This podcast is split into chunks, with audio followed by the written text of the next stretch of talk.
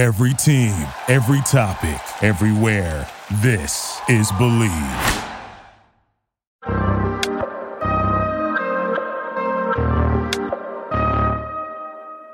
Welcome to the War Room Podcast.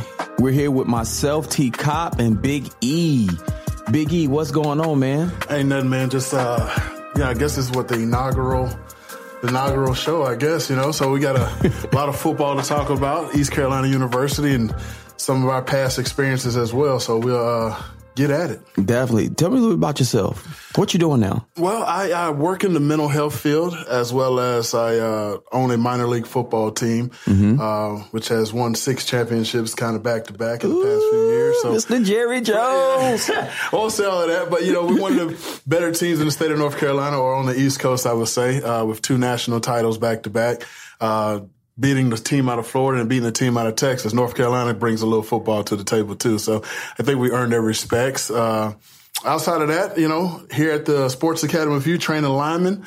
Um, but that's pretty much all I do. You had a brief stint at, uh, I can say a brief stint. We played together at ECU, so you got some football background in you. Oh, I got a little bit. Uh, came in ECU 2002 uh, to 06. I went through all of those coaching changes from Coach Logan to Coach Thompson to Skip. Mm-hmm. Uh, luckily, was able to leave out of there with a little bit of a winning streak and a bowl appearance. Mm-hmm. Um, you know, so it's a. Uh, long stories, lots of stories, and I guess we'll get into some of those over the time of the podcast. So. And, look, and look, I can't even call you uh, Jerry Jones anymore. I got to because look, the Cowboys ain't won a championship in how long? Oh man, what since what ninety three? Is something like that. I might got to call you Bill Belichick now. Oh man, you might be the Bill of the uh, the, the, the semi pro league. I don't know. We'll see. We, we, we just. I, am blessed. I have a good group of guys. Yeah. So we'll we'll keep going at it until we can't. Then you know, we'll shut it down once we start losing. and, and, speaking about Cowboys, all my Cowboys and Redskin fans out there, tell you something that I know about Cowboy and Redskin fans. They are the most, when I say they, I'm talking to everybody out there, especially Scott. He's a Redskin fan. Aunt Lisa is a Cowboy fan. I'm a Cowboy fan myself. look, y'all are the worst fans. Oh. Y'all, y'all the best fans, but the worst fans because one thing about it is y'all gonna ride or die for the Cowboys if you're a fan or for the Redskins if you're a fan. You're gonna ride or die with them but you're going to talk so much junk about your own team. but yet when that game come on, you sitting right there in front of it. Stressed out. Stress. Stress. it's inevitable, man. You can't help it, man. I tell people right now, I'm a Cowboys fan to the end. Story, I used to live in Texas, mm-hmm. and a player actually gave me some shoes out of his closet and autographed them for me. I was 10 years old. Wow. So that locked me in with the Cowboys yeah. forever. So, I, I, mean, what can I do? You know, I, I was stuck. And, uh, but yeah, they stressed me out. If I wasn't already bald head, I would be. Yeah. Definitely, definitely. But yeah, and myself, my name is T Cop, Terrance Copper. Uh, you call me T Cop for short. Uh, I am a nine year NFL veteran. I played, man, two years with the Cowboys, yeah. three years with um, the Saints, a half a year with Baltimore, and five where I retired in my fifth year with uh, Kansas City. So I guess you could say 10 years but I retired in my tenth year.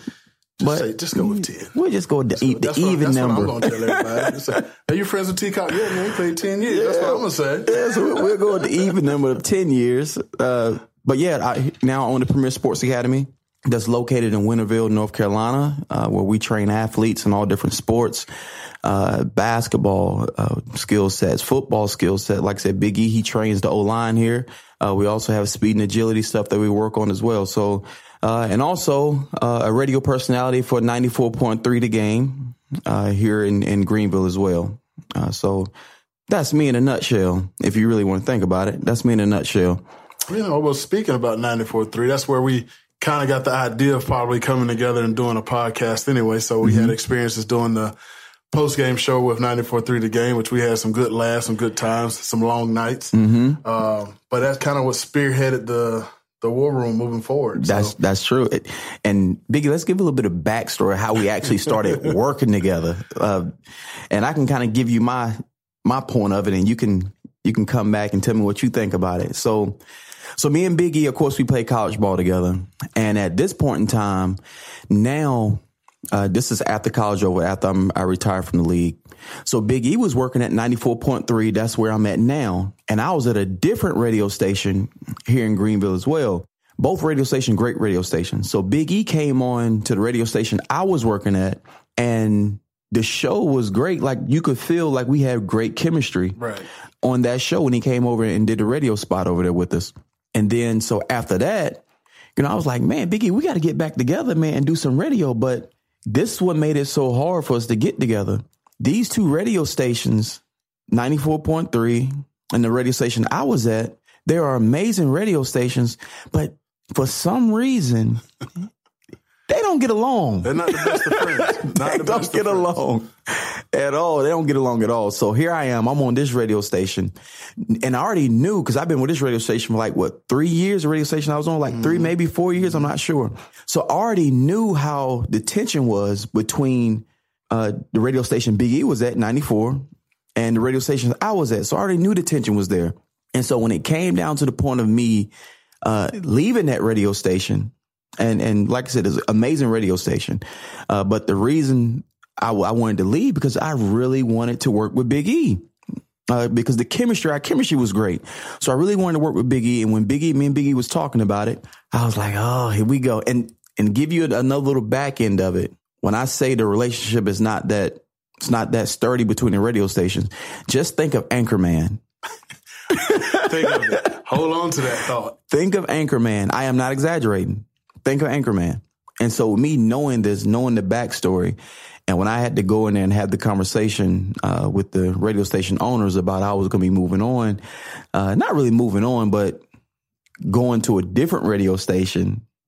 But the reason was to work with Big E. That was Yeah, that that was the thing because I believe if I believe the radio station you was at would have said, "Hey, maybe you and Big E should work together," then it would have been me in that position. True. or vice versa. So it's kind of like one of those things where it's just like, all right, we're already friends. We've Mm-hmm. been teammates for years. We've been dealing with one another at the sports academy, training athletes. Yep. We talk good football, and then say that one time we had an opportunity to talk together on air. We were able to have real football conversation Mm-hmm. where I believe, if I'm not mistaken, I felt like you might have been saying receivers were like better than offensive linemen or something. it was something back and forth. So we had a somewhat small disagreement Mm-hmm. where I could prove my point and like the protection. Uh, I think it was like giving up sacks or something like that. And I was like, Yep. wait a minute, some of that's on the quarterback and the running back. That's Don't right. put it on the O line. Yep. And you was like, you know what? Didn't think about that. You're right. That's right. So when we sat down and had that conversation, it kind of made sense. It was inevitable where we're not we're going to see each other off the radio. You know, we're going to be around Mm-hmm. each other. We're going to hang out sometimes. So it makes for us to be able to build that content Mm-hmm. that we're going to talk about because it's something that you might text, I might call, or just in passing, we might have that conversation and move forward with it. So it really made sense. I think it was just one spoke up before the other one. Yep, that's that's the truth. And man, when I tell you that conversation was tough to have I because can imagine. because you know the the relationship wasn't good there uh, with the radio station that I was I was going to. But once I had the conversation, I felt good about it because I was thinking about it for a while. So I felt good about it. Then I got on ninety four point three. So that's where I'm at now, doing the pregame show. So. Uh, if you if you like pirate radio, not pirate radio, but pirate uh, pirate football, tune in to ninety four point three for the pregame show. Uh, that's with Patrick Johnson. Uh, it's, it's an amazing radio station, so definitely tune into that.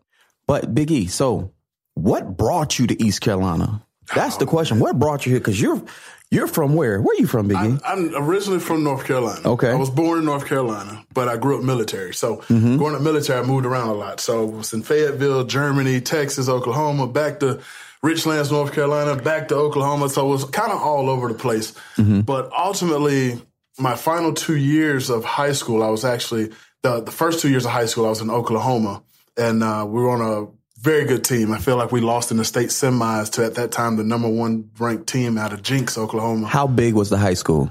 We were a 6A school, but it was 10th grade through 12th grade. That's crazy. So it was three grades and the how you do the varsity and JV, which is way different in North Carolina. Mm-hmm. We had a completely separate schedule.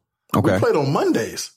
JV played on Mondays, varsity played on Fridays. But if you played on Monday, you still could play on Friday. Okay. Yeah. So you had sophomores and juniors, and then ninth graders from the junior high that could play JV for the high school team. So our first day of practice over there, 130 kids out there.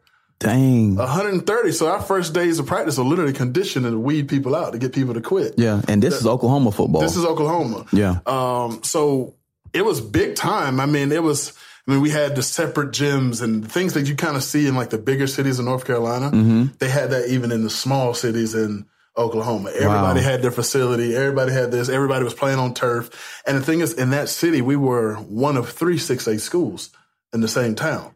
How many people? I couldn't even tell you. I, I, How many people live in that city, in that town? I mean, it was a lot in Oklahoma, which is right beside Fort Sill, where we were, my dad was stationed at in the Mm-hmm. army. So yeah, it was three of us, and we played a full city championship. We all shared the same turf field, so we saw each other all the time. so that's a rivalry. Rivalry. Oh, oh, it was big time. MacArthur, Eisenhower, and Lawton High. I went to Lawton High. It's, Mm-hmm. It was always a big rivalry. Even to this day, I still follow it. And, you know, my former quarterback when I was there, he's now the head coach of the team. So it's pretty cool to see it come around. Yep. But uh, final two years of high school, my dad was being stationed in Belgium. In Europe, and I didn't want to go, Mm-hmm. and my mama wasn't going to let me stay in Oklahoma at my coach's house. So we moved back to Richlands, North Carolina, Jacksonville, where my parents were from. And um, I finished up high school at uh, Richlands High, and I was teammates with Mario Williams, who ultimately ended up being the number one pick in the 06 draft. Getting to ECU. ECU ultimately was the only school to like offer me that wasn't offering Mario. okay. I wanted to do my own thing. Yep. I didn't want it to be I was coming out early and they're using me to try to pull him in the following year because he was a year younger than me. Mm-hmm. Well, Carolina offered, NC State offered, East Carolina offered. I talked to Mario about, hey, does ECU reached out to? He was like, no, I would love to go there too, but they never offered him. Got you. And that was kind of like my escape. I was like, well, you know what? And then the I wonder why down- we didn't offer him. I don't know. I even came back and was like, "Hey, coach, he said he would come here, and no, and I guess nobody ever offered just it. showed- yeah, You know? okay. So um, then it was an easier drive from Richlands. This is a two lane highway, fifty five miles per hour, all the way to Greenville. Mm-hmm. My mama don't like highways. So it, it- that, that helped out as well. Helped so out, it was just yeah. like two lane wide highway all the way here, um, and then um, even even smaller. So it makes football is such a. You realize how small the world is. Coach Logan, who was the head coach at the time, went Isn't to he from Oklahoma? that's what I'm saying. So he Yeah. went. He went to Broken Arrow. Okay. Well, we beat the last year I was in Oklahoma. We beat Broken Arrow in the playoffs. Mm-hmm. And then Coach Jet, who I think was the DB's coach, DB coach. Yep. Coach he Jet. was college roommates with my head coach in Oklahoma. See, that's small. In Oklahoma, so it's, it's, it's, it's just so that conversation at camp. It's like, man, I felt like I was the man. They were giving me all this extra treatment, but in all actuality, it's because I was from Oklahoma. Yeah. and we were able to have that conversation. I remember the first words Coach Logan said to me, "Out here, I got an Okie out here." I was just like, "But that's "Here, but I'm not really from there." He said, "Doesn't matter. You lived there for a while." So that's where our conversation sparked, and then you know the official visits and stuff like that. You get in those trips, and Phoenix Evans was my host mm-hmm. Oh, Kinston, uh, K Town. What's up? you know, small area. So he understood how it was here, and he's from Eastern North Carolina, and mm-hmm. he was super funny, like fun to hang out with. We didn't do much. Uh, we went bowling. He's 330 pounds. He slips and falls. That's probably what locked me in here because I laughed for about an hour. Uh, 330 pound man hitting the, the floor in the middle of this bowling alley, and all the tension's already on us because we're the biggest human beings in there. Yeah. And to see that happen and us to laugh it off, and then we went and played like NCAA video game or something like that, and I beat him to death the whole time we were playing. so it literally locked me in, and then you know the beef barn. Okay, I remember that. the beef barn. is the beef barn still here? It, it's here, but it's no longer the beef barn. They hold like weddings and stuff. If I'm Got not you. mistaken, there. now. Got you. It's like an event place. So, but uh, going there and eating, I was like, man, this is what college is like. And then ultimately, that jersey be hanging up in your locker with your name on it. They sold Makes it. me think about today. They sold it. Imagine what the locker room looked like today compared to what we were impressed with back then. These were like I made these lockers in the backyard type lockers Man, they then. taking photo shoots on their official visit. We ain't take no photo shoot. about their official letters. Have you seen the official letters they get in the mail now? Nah. That they're signing? Like the letter looks like a I mean, it's magnificent. Like ours is just printed straight off the fax machine. There's sign kinda like- it's kinda like a script, right? Like Yeah, a- it's like a scroll, like, like a scroll, like a pirate scroll. Yeah, Got you. Like, Yep. like, man. Yep. But man, it is what it is. What about you? How, what brought you to East Carolina? Ah man, shucks. Me going to Washington High School, right up the street. So I'm all I was always in the back, the backyard of Pirate Nation. So the Big city. Yep, me going to Washington High School, three A school, all all well, all conference, all area, playing receiver.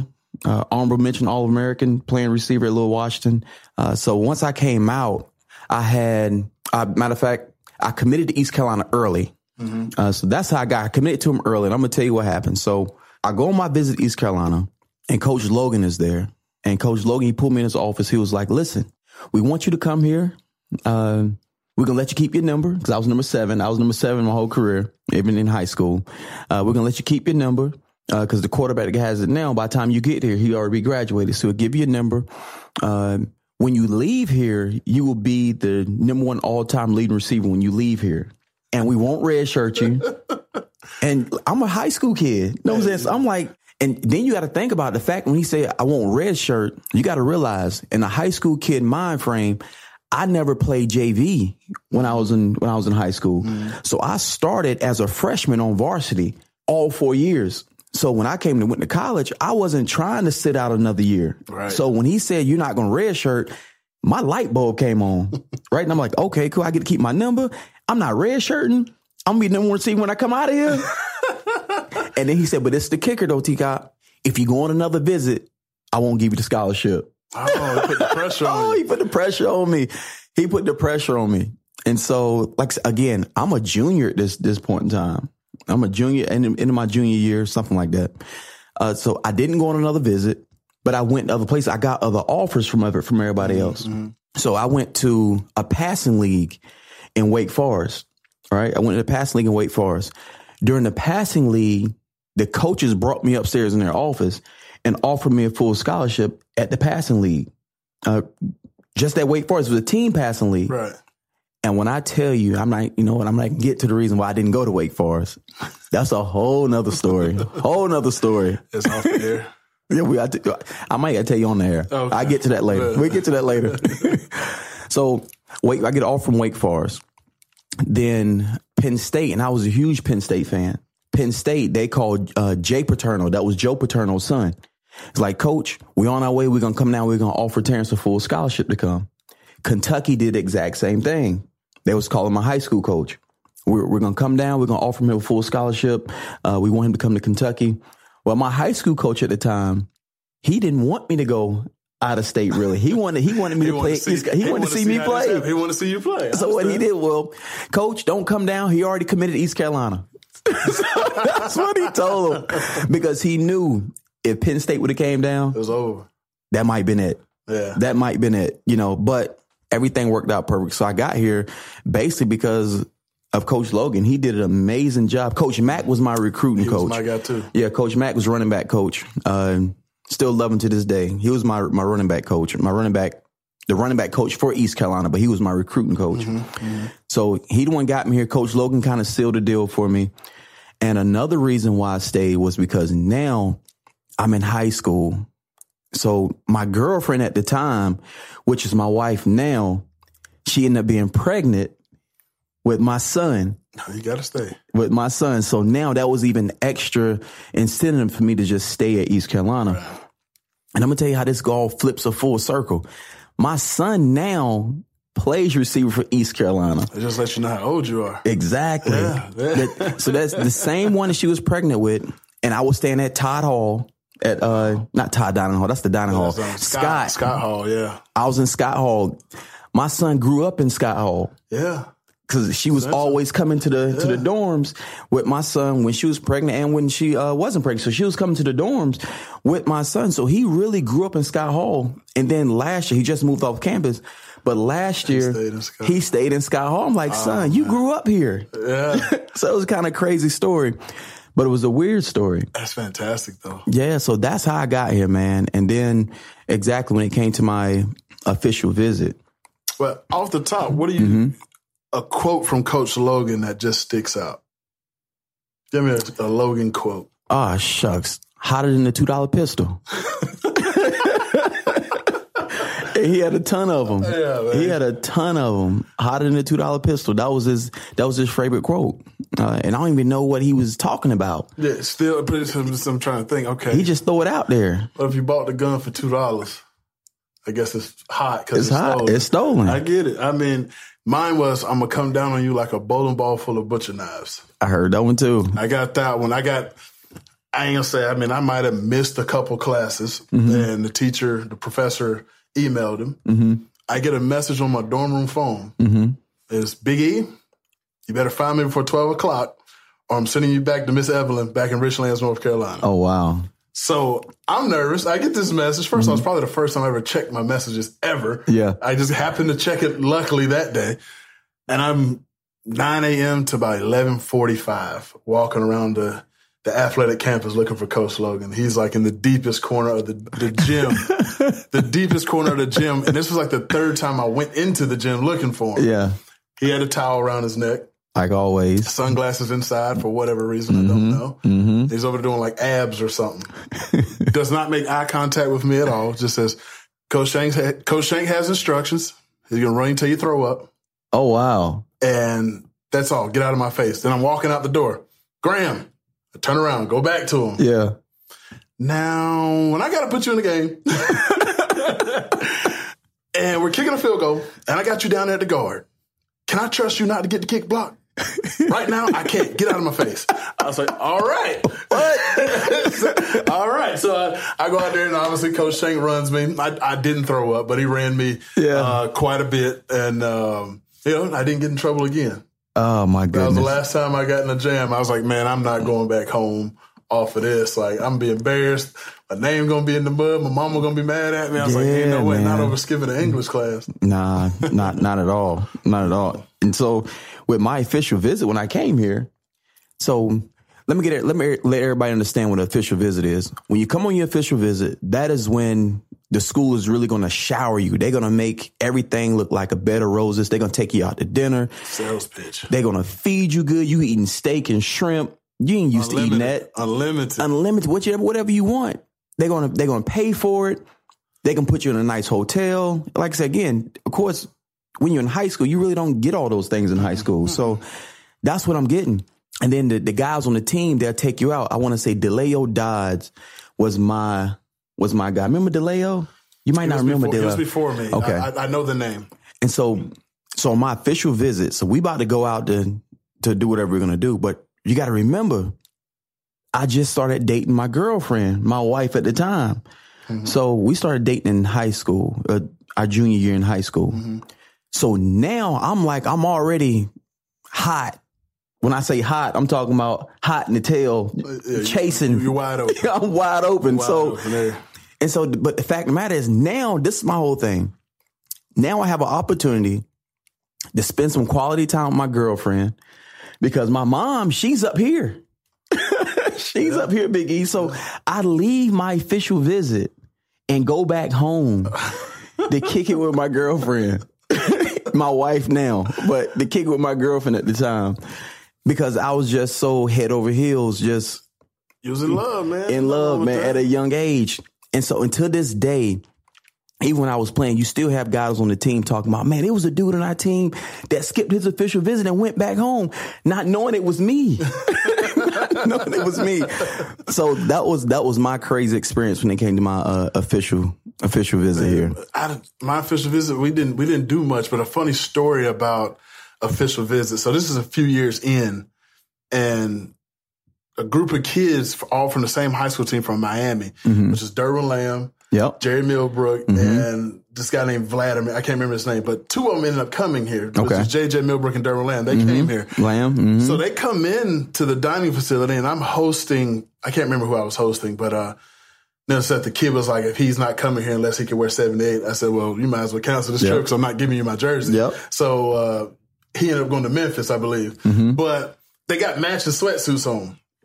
These guys are not mine, so I just see it and I kind of laugh at it. So then I go over to Gary Freeman's and Shantae Hunt's apartment, Mm-hmm. and I was like, "Yo, did you see them clowns with the matching sweatsuits on?"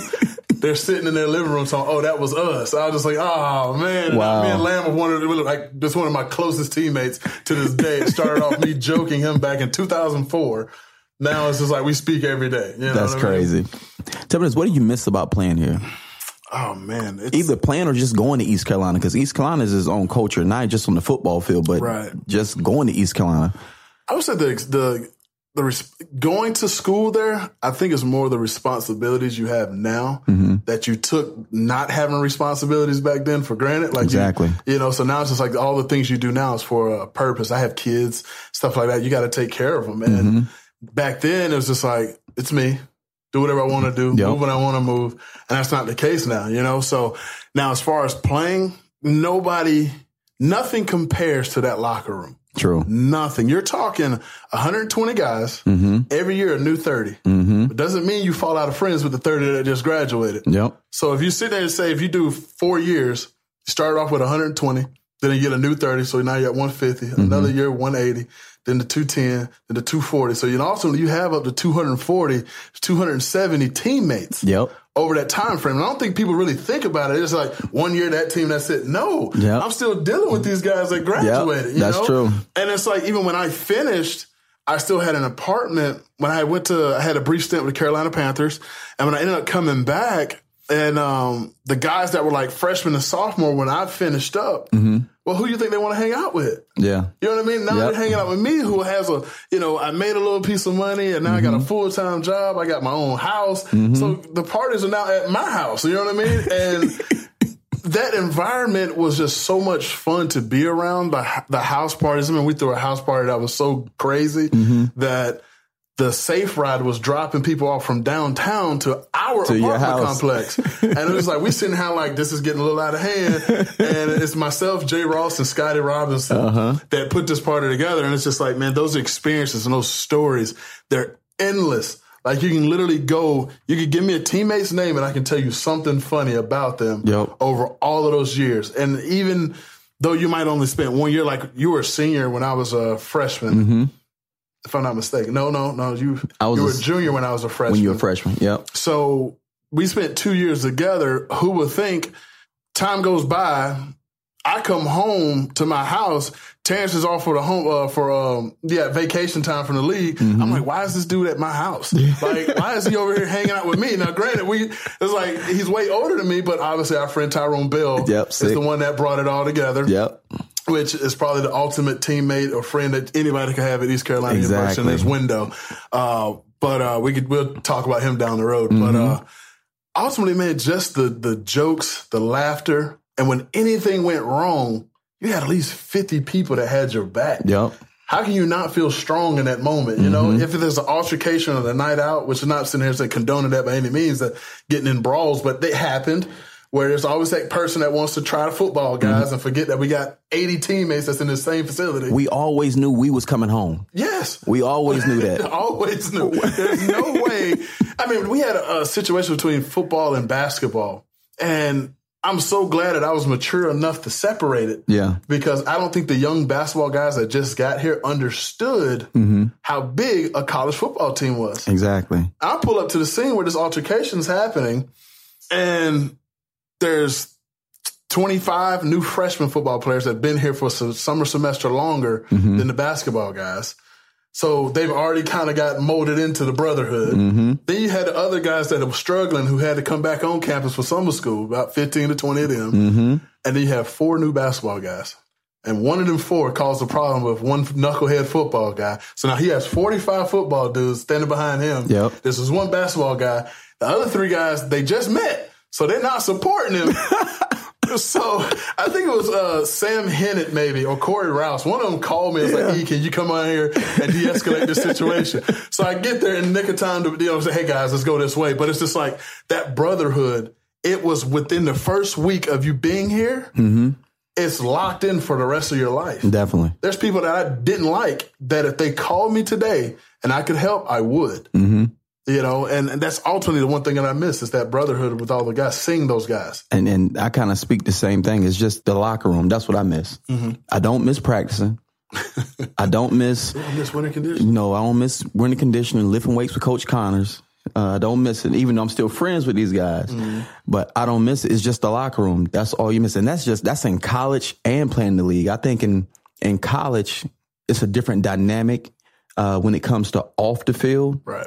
Because once you get to the league, I mean, you still have that same team camaraderie in college and in the league in that locker room. That's mm-hmm. just the mm-hmm. same feel, the same feel, same vibe. But the difference between college and pros is when you in college, once you leave that locker room, that's who you chilling with. Right. You still chilling with those Roommates. same them room the roommates. You still going out with these guys. You still hanging out. You still going out to eat. But once you get to the league, you may have two or three guys that you may do things with because everybody have their own lives. They got wives at the house. They have their children at the house. So once the lock, once you leave out of the locker room in, in the league, it's not as tight right. as it is in college, and because everybody have different lives going on. Mm-hmm. Uh, it's not knocking anything, but that's just how it is. So that's what you really miss when it comes to playing sports. Period. Just the locker room, not yeah. so much of the other things that go on. I know during the the beginning of the pandemic, uh, we had a Zoom meeting, and it was random. Sent it out to a bunch of guys that I played with, and surprisingly, every person that received it logged in on it. You know mm-hmm. what I mm-hmm. mean? And we spent about two hours on there. This was before we knew how to really use Zoom and all of that. We didn't have a clue, but to be able to just talk and find out about what everybody is doing. You know, you yep. literally had some guys that were like, you know, you were tight with this group, and it was this guy. We knew he was there, but you sit there and watch him smile the entire time he's in this chat because you can only think of going back to freshman camp three a days that these guys have no clue about. Three a days. days. Not he ain't say two a days. three a days. that they know three nothing a days. about now. You know, uh, I feel like every single one of these players, the you know, it, it's sad because you had people lose their lives in camp, mm-hmm. which is kind of what triggered. I think it was what Corey Stringer was the the big one back then that kind of triggered altering those practices. Mm-hmm. It's like they need to have you know a, a, some type of ceremony for that guy every year for these young guys because they do not understand how tough it was to go through those three days. I mean, we got here freshman camp. It's 30 of us and we're having a three a day. Mm-hmm. Then we got to deal with all you guys that are 19, 20, 21, 22. We're 17 and a half, 18 coming back. Now you guys are, you know, not picking on us and, and letting us know that we're the young pups and all of that. And I'm mm-hmm. sitting back thinking, though, you're, you're 20. Like, you're not that much older than me. But yeah. it was when it came to being out of your mama house for two years compared to a guy that's fresh out within a week. But, you know, those three days and winter conditions and all that training stuff, man, and I still of, miss that stuff. But I don't. I would never want to do it again, but yeah. I miss the the laughter like a guy that you can't miss your rep, but you got to use the bathroom. And I watch a guy jump the fence, sprint, come back, and jump right back in his rep. And it's like, bro, like how did you make it back in time? He was like, man, I'm not trying to get in trouble. You know, those yeah. funny stories out there. Or the guy that, you know, Dontre Brown comes to mind, defensive mm-hmm. lineman. He had asthma, and I felt like he played for that. That, that was his advantage. It's like when stuff got starting hard, all of a sudden Dontre's asthma kicked in. It's just like, all right. mm-hmm. So then you come back six, seven, eight, nine years later, he was like, Dontre, for real? Like, was your asthma really that bad? And all he does is chuckle. You know what it is. I mean, it's just you have those moments or you those, have those, those, those funny things the coaches yell at you to motivate you that you come back and think about it, and now you're training people, and now those quotes slip out. Like, mm-hmm. how did I mm-hmm. just like, how did I just use that? You know what I mean? I remember that was summer 2003 and I'm still using that in 2021. it happens, but you know, there's nothing like being around those coaches. They leave a mark on your life. The mm-hmm. teammates leave a mark on your life. You know, sadly, we lose some teammates over the years and it always makes you end up like regretting. I wish I could have stayed a little closer to that guy. Cause I think since I played, I think we've lost like four or five guys. Uh, through some being murdered, some mm-hmm. dying from natural causes, accidents, you know, some of the craziest things happen in life. And it sucks, but I just wish everybody could be a little closer than what we were. Uh, even to this day, like there was a way to make sure everybody showed up in one place. I would love for that to happen. You, you know what? And that's one thing that we always try to kind of talk about. A lot of the alumni don't come back to East Carolina. Right. And I'm going to tell you my theory on it. So when I got here in 2000, we had Coach Logan was the coach, right? Mm-hmm. So in my in my four years here, I had Coach Logan and Coach Thompson. Right. Those are my two coaches. But since I've been out, since I've been out, put it this way, since 2000 till what's this, 2021? Mm-hmm. So that's what, what, 21 years? Yeah. You've had Steve Logan, you've had John Thompson, you had Skip Holtz, you've had Coach Ruffin, you had Coach Mo, and then you had now you have Mike Houston. Yeah. So you have six coaching changes within 21 years. Mm-hmm. That's a lot of coaching changes. You have coaches that been at one program for 21 years. Right, right. You know, and to have six of them in that time frame, mm-hmm. that's a lot. And regardless what people say, athletes, of course, we love East Carolina. You know, we always gonna rep East Carolina wherever we go. It we're gonna rep it. But athletes have bonds with their guys, their guys, or or relationships is what keeps everybody together. Mm-hmm. Relationships, not necessarily the name of a school, but the relationship. So when I come back to Greenville, I don't know any of the coaches. Right. You know, now, I mean, now I know Coach Houston, but I never met Coach Scope. I mean, Coach uh, Skip Holtz. Right. I never met him. I didn't know any of these other coaches. And the only person at that time that was kind of holding everything together of piecing people back in with Coach Connors because he was there for so long. He coached, uh, he left and came back, and he was the only common denominator that Right. kept the guys here. So the fact that we have so many coaching changes, and when you come back, you're alumni. You know the coaches really don't know you, regardless if you play in the mm-hmm. league or not. The coaches really don't know you, so you don't really want to impose yourself and being around so much. Then they feel like you know why he around so much. Right. You don't want to wear your welcome out. Mm-hmm. So that's another reason what just keeps some of the alumni guys from just coming back because there is no relationship. The relationship is not there anymore. And so, you know, a lot of things people don't know is that you're closer with your position coach Exactly. than you are with the head coach. Yep.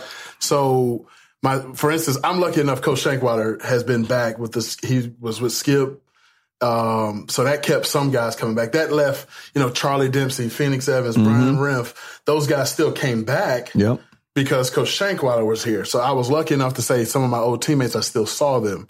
Um, but now it's like what Coach Shankweiler and Coach Kirkpatrick, because Kirkpatrick came in with, he was with Skip, and then I felt like he was with Ruff as well. He was like that one person that was left with Coach Ruff was Kirkpatrick.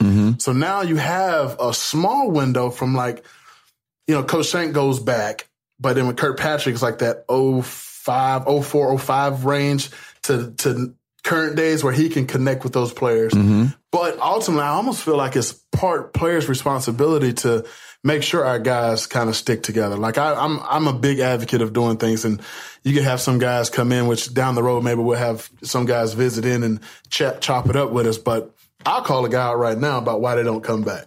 Mm-hmm. You know, and and what's your excuse and what's this that and another? Because a lot of these guys.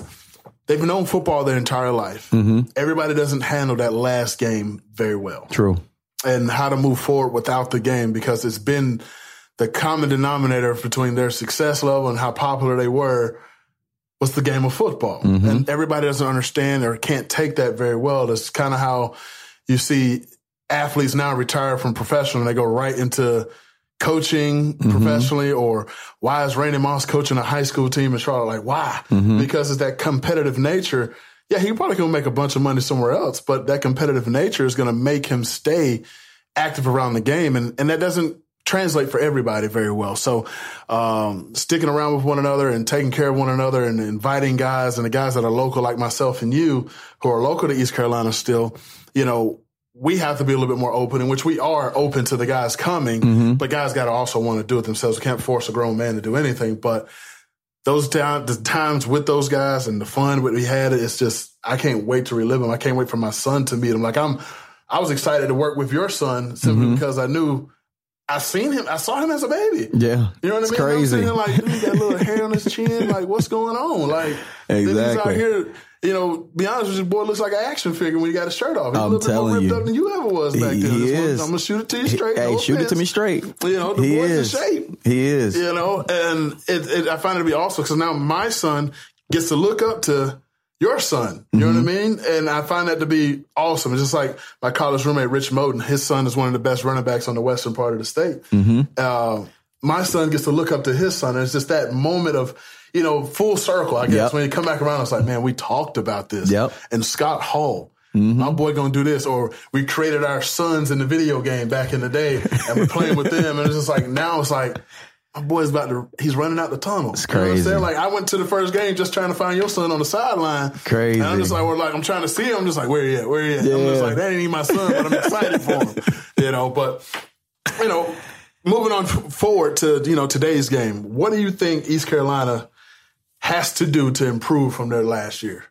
Ah, man, I think they have to do everything differently. Uh, when I say everything differently, we need guys to be more more consistent. Uh, to me, that's the biggest thing, and consistency is the key for everything in life.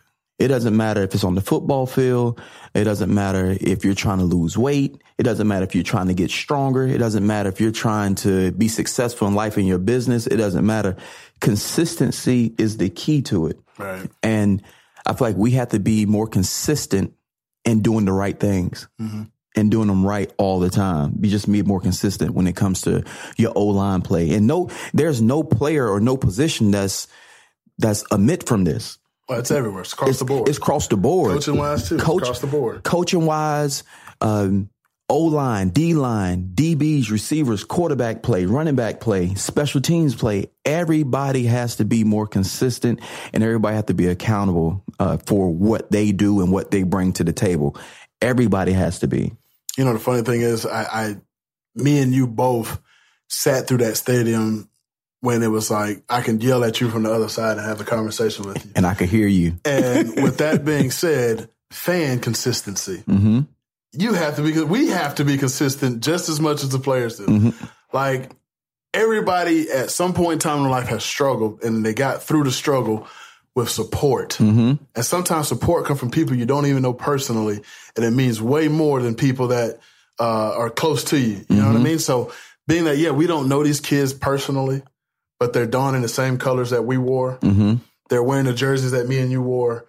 They're representing the, the you know the alumni. They're representing us. Mm-hmm. We need to support them. We need to be consistent as well. Yep. You know, as far as the team goes, I agree with you wholeheartedly with the consistency thing. We definitely have to do that, and I believe that we're going to get to that point. I feel like we're that much closer with this past year. Not counting against some of the against the athletes, they get to keep that year because of the pandemic. That's big. That closes the gap for us. It might say everybody goes through that, but the thing is, I strongly believe that we tend to get athletes that might need a one to two years of Development. getting their developing, getting their bodies right, getting their mm-hmm. mental right. Where some places that are getting somewhat of a little bit better of an athlete or a more mature athlete coming out of high school where they're already there within one, I think we close that gap. And now we're going to have that depth chart where you're going to have young and older being able to insert in the game here and there and not have a drop off. Yeah, and that's the biggest difference between uh, East Carolina or a Clemson or a North Carolina or NC State is the depth. Uh, The first string guys, a lot of times that first string receiver, that first string quarterback, you can put Holton Ahlers up with any quarterback in the country, their first string quarterback, and the numbers are kind of comparable, you know, talent wise. Uh, some receivers, you can take CJ or Tyler Snead and kind of put, especially Tyler Snead, you can put his numbers up against probably any other receiver. Right. You know, and his numbers are compatible because he's a good receiver. But what happens when Tyler Snead got to go out and grab some water? Right. The next guy to come in. Or what happens when your your left uh, defensive or offensive tackle got to go down or he went down because he sprained his ankle? Mm-hmm. Who's that next guy up? That's when the drop off comes. Right. You know, Right. that's what separates us is it's not the first string guys, but it's really you just don't have the depth. it's like most teams don't understand like the special teams part of the game. Those guys at most of like these bigger universities or more popular or these eh, high percentage win teams, their special teams guys could be starters. True. You know, that's the big that's the big difference. Well, those special teams guys are legit. You know, that kid that just made a tackle, if we insert him right now at number one receiver, he'll still catch for seven hundred yards this season. He just waiting for his He's just waiting for his chance. He's just waiting. Yeah. Mhm. So you run into that. I mean, you think about the kid that from Greenville that went down to Clemson. Mm-hmm. If I'm not mistaken, he's with a club right now in the NFL. If I'm not mistaken, Cornell. Mm-hmm. Uh, he had to wait that thing out. Like he had Kansas red City. shirt, and then you had all these talented people that just keep coming in, and every year there's a new person that's good. He just waited that thing out. Yeah, They try to switch positions and moving back here, moving back there, offense, defense, and next thing you know, he showed up that final year. Mm-hmm. You know, and uh, had numbers. You know, looked really good. So it's just the that lack of depth I feel like we closed that gap. Um, and that dates back to Ruff leaving and Montgomery coming in with the transfer portal and all these things that they got going on now. I feel like our depth really took a big hit. And us switching conferences, I, you heard me say this before. I'm still big on the, the fact that we were able to get those props back in the day that helped us be successful. And now Yeah. that we can't, and that's not longer, no longer a thing, that we have to make sure that depth is a possibility. And coming from JUCOs and us getting those transfers in, that's helped us a lot. So I think the mindset is keeping some consistency going, getting as many guys in that can do the job the right way. Number one, number two, and like I won't say the the, the number ones, the number twos, and the two and a halves. Mm-hmm. The two and a halves got to still be have a, a good part of the game plan. I think we're gonna be all right though. So, you know, speaking of that, moving forward to App State. You know, what, what do you know about App State so Man, far? this game scares me. kind of reminds you of that uh, A and T game. I'm telling you, nervous. this game scares me. It scares me because App State is one of these schools that, if you look back at East Carolina back in our heyday, App State reminds me of East Carolina back in our heyday. Mm-hmm. You know, they're They're not a big time school, you know, but of course they got some great tradition. Uh, they've been winning here lately. You don't want to play these guys early in the season. You know, and the reason why I say you don't want to play a team like App State early in the season, of course, just like teams didn't want to play East Carolina back in the day. Because can sneak up on you. We could sneak up on you and really do some damage. And I don't like playing teams like App State early in the season. And this is the reason why. And this is the reason why a lot of teams um, get upset when you play these smaller teams and you get upset early because you don't know what you're good at yet. Right. You know, you can't hang your hat the first game of the season you can't hang your hat. Okay, this is what we do well. Uh, we're gonna stick to this. We know where we at. We know our our character. We know this is what we do. I think coming from us, we're still in the rebuilding phase. Yes, that really hurts us. Exactly. You know, so we're not there yet. We don't know what we're good at yet, and so that's why you get a team like App State that can come in here and steamroll you. Mm-hmm. Because right now they know what how good they are because yeah. they've been winning the last few years. Just went to the bowl game too, right? Exactly. So they know what they're capable of doing. We don't yet. Right. We don't know. So that's why this game scares me. Uh, App State is going to run the ball. They're going to run the ball. They got a new quarterback in this year, transfer from Duke. Uh, he should be good. But they got a running back, man, that's 6'2", 220 by the name of Camerun Peoples. That's a real man. The last game he played, Biggie, he had 22 carries for 317 yards, five touchdowns. 317 yards. And you know what? In, in, in our history, we not really have always had the best – run defense. You know, I'm not saying we hadn't re- gotten better, but it goes mm-hmm. back to what you're saying is we don't know how good we are. Yet. We don't know yet. You know, Coach Shankweiler made a comment to me years ago. He said, you could be a victim of what you practice against sometimes. Mm-hmm. To where it might look good in practice, but how good is the front we're going against? Exactly. You know, and now when you get to change the color, now I got to go block somebody in a different color uniform mm-hmm. who doesn't like me, mm-hmm. who is not going out to hang out, get something to eat, or go to the club or whatever, go to mm-hmm. treatment with me. These guys don't know me. That goes back to the depth we talked yeah, about. That depth, yeah. The depth it took us now, like I said, with a Clemson or a Alabama or NC State, they're going to practice against three star athletes. You know, mm-hmm. their practice squad is three star athletes just waiting their time. Yeah. You know, it's, it's different here. You know, so I mean, uh, hopefully, I mean, that kid is, he's up for a couple awards. He's on the watch list. It's the Maxwell Award and the Doak Walker Award, which, uh, good for offensive players and running backs, you know. But hopefully, our guy was it uh, Rahjai Harris. Mm-hmm. Hopefully, he can hold it down. He's on the uh, Doak Walker list, so maybe our run game will be stronger. Mm-hmm. Um, it was strong this past year with the two young guys running, and luckily those guys' years didn't count. So that means hopefully they stick around. Mm-hmm. And um, we got the late transfer from West V. Yep. Um, so I think the depth chart at running back is solid. You know, uh, mm-hmm. offensively, I think at quarterback, we're pretty solid. I hope Mason, uh, who's been named the number two, uh, Garcia. Um, I hope we don't see him this year. I hope we don't see him. Yeah. But if we absolutely have to, I believe that there's some faith in there that the kid is coming out. He's been highly touted. He got one year of college experience under his belt. So hopefully he's up for that challenge. And he played in a few games this past year. Mm-hmm. You know, um, and then going into our offensive guys as the receivers, you know, you got CJ, you got Snead and Omotosho, which I'm just really hoping that kid. He got to step up. I really hope he does. I really hope he does. He, to me, when it comes to the receivers, I think this year, I think Tyler Snead is so consistent.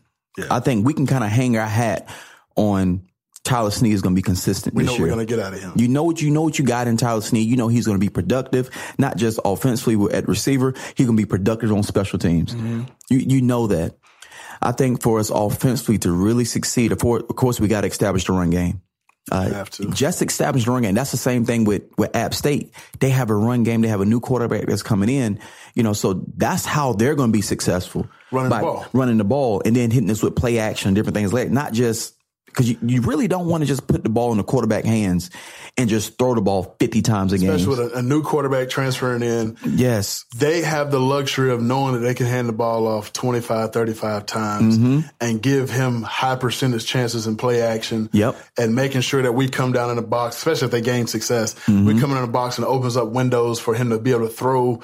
If we got to go to man to man, that he gets those 50 50 balls, which – will build a quarterback's confidence. Luckily, we don't have to play them week two, week three, and so on and so exactly. forth. But week one, we should know that we're going to see Mr. Peoples running the ball. Mm-hmm. Um, and we're going to have to match them as far as clock management, first downs, and stuff like that. We're going to have to manage that and, and match that on offense. And and for receivers on the offense side of East Carolina, like you said, we got a, a, great quarterback there. Like he's he's up for a ton of different awards. He's on the watch list, uh, the NFLPA Collegiate Bowl watch list. Uh, what's the other watch list he's the, on? He's on the Wuerffel.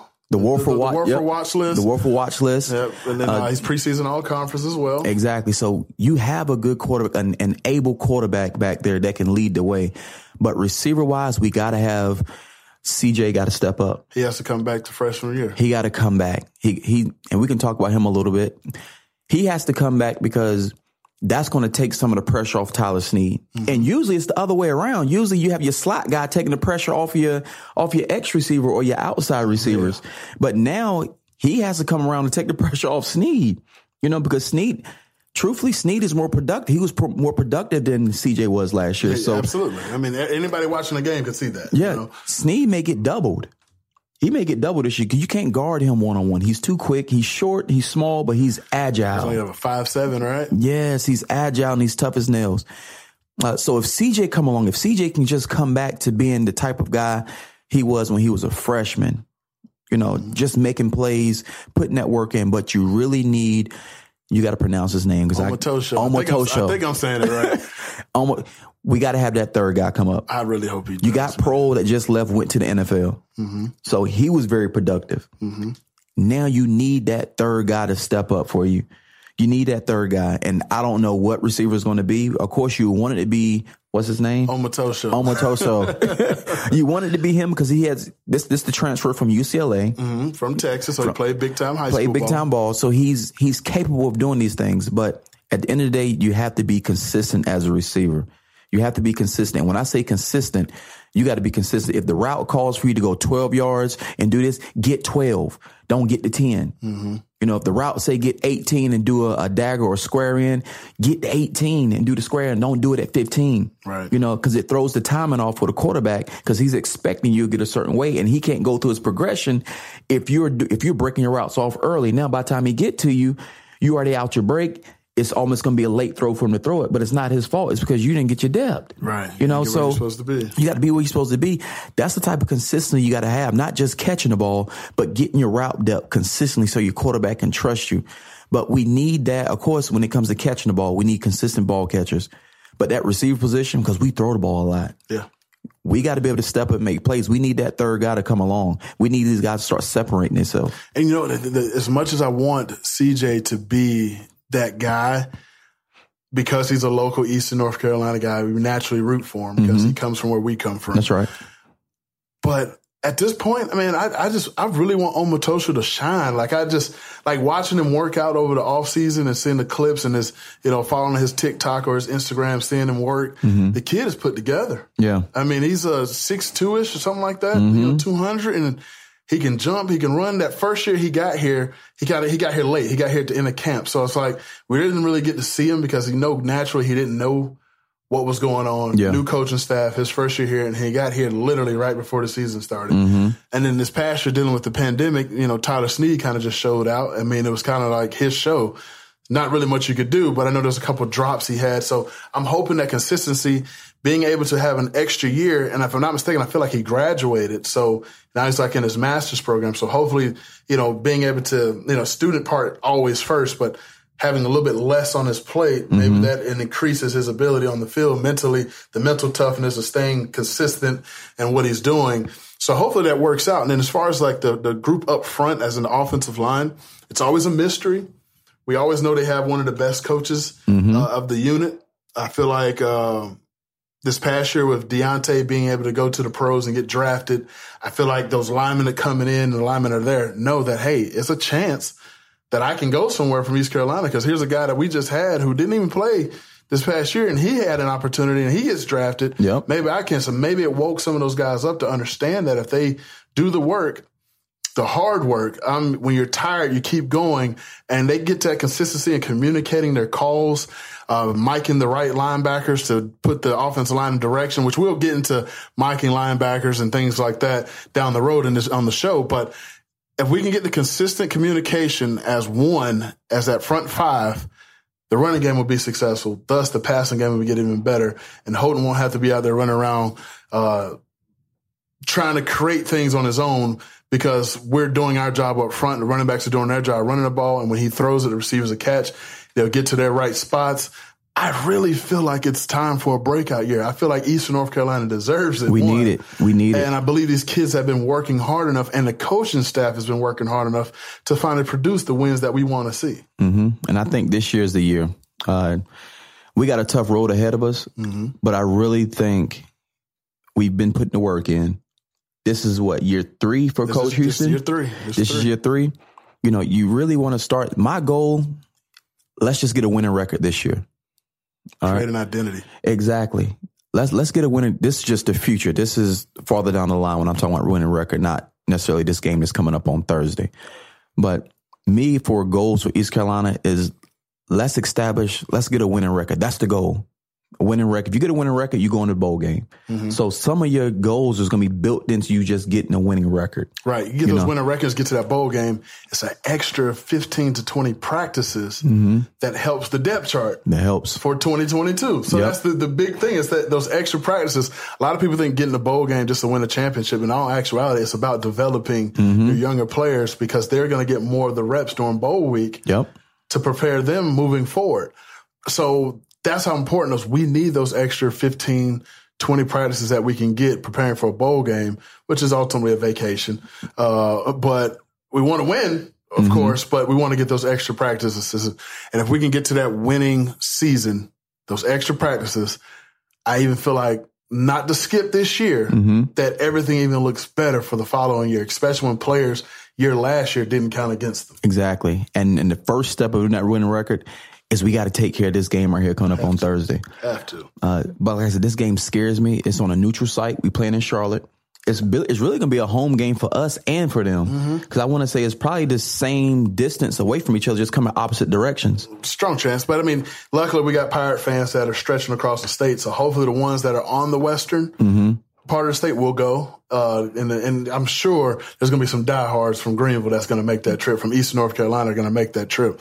Um, I'm contemplating it myself right now. So I know. Um, will be televised and hopefully the boys will put the purple and gold. You know, we can paint this one purple. Hopefully, you know, that's what I want to see. So, uh, moving forward, go Pirates, man. Go Pirates! But this is where it starts at right here, Biggie. This game right here, it starts right. And and one thing we can't allow App State to do, we can we got to put our foot on our, on their necks as soon as the game starts. You can't give a team like this hope. Right. You know, they're they're used to playing uh, bigger, big time schools. They're used to That's what playing they do. They First play games them. of the year. They've been doing it for years. Exactly. So they're used to it. But we have to go out there and let them know, listen, this is not the same East Carolina team that you seen on film from last year or the year before last. Yeah. Uh, we, we got to come out there and we got to come out there and dominate these guys early. Because if we allow these guys to stay in the game, I think that's an advantage for them, not us. Because now, now what it's going to do to us mentally is, okay, wow, we back to what we used to be doing. We're, we're back to, you know, not having that confidence that we need to have going into it. Because when you start playing teams closer, we start losing. It's in the human nature to go back and start thinking like, dang, Again. again. Yeah. You know what I'm saying? it's human nature to start thinking that, especially when you don't have an identity. Right. You're still trying to become who you want to become. You don't know. And it's always easier to reform and go back than it is to keep chasing that. Mentally, yes. And, Yes. You know, and the big thing is going back to their run game and the success that they had in, in their season. Uh, speaking of App State, is that depth chart thing again. You know, and I Mm-hmm. hate to keep harping on it, but late in the game, if it's close and we start to fatigue, it gets better for them For them. because they have the identity of a running team. Yep. And I feel like we have to stop them. But when we stop them and give our offense the ball back, we need to go score. We got to be productive. We don't need the field goals. Nope. We need touchdowns. We'll take the points, but we need touchdowns. We need touchdowns. We don't need red zone trips. With the 20 and in, they need to be touchdowns. mm-hmm. That's just what it is. And a lot of people don't understand how small your offensive playbook gets when you get closer to the box or closer to the end zone. But we have to score. And I mean, I, I hope we can establish our red zone presence and, and punch it in. Now, will I be happy if we score from 60 and 70 yards out all the time? That'd be fantastic. That's entertaining. But I want to be fair to our defense. Mm-hmm. Let's sustain some drives, mm-hmm. march it down the field, get our guys some rest because we want them to be their best when they come out and take five and six minutes off the clock and score touchdowns, not field goals, but touchdowns. So now our defense is energetic, is they're up. They're optimistic about their next trip. They take the field with some enthusiasm on their next drive. We stop them again. They punted to us. Let's do it again. Mm-hmm. You know what I mean? So we need to learn how to get the big plays, sustain the drives. And I know it sounds like we're talking about everything we have to do is pretty much the game of football, but yeah. ultimately it's just some things that we just need and absolutely have to have, have because to. we need the energy in Pirate Nation. We need it. Biggie, I think you summed it up in a nutshell. Uh, I think this year, this game right here is, is going to be crucial for us. Uh, but at the end of the day, go Pirates. And ladies and gentlemen, that will wrap up our segment of the War Room podcast. Here with one of your hosts, T Cop, your other host, Big E. Big E. Yeah, man, it's, it's been real. Look forward to moving forward. This is our first one, T Cop. Many more to go. Sounds good. We look forward to having y'all back every Tuesday, the War Room podcast.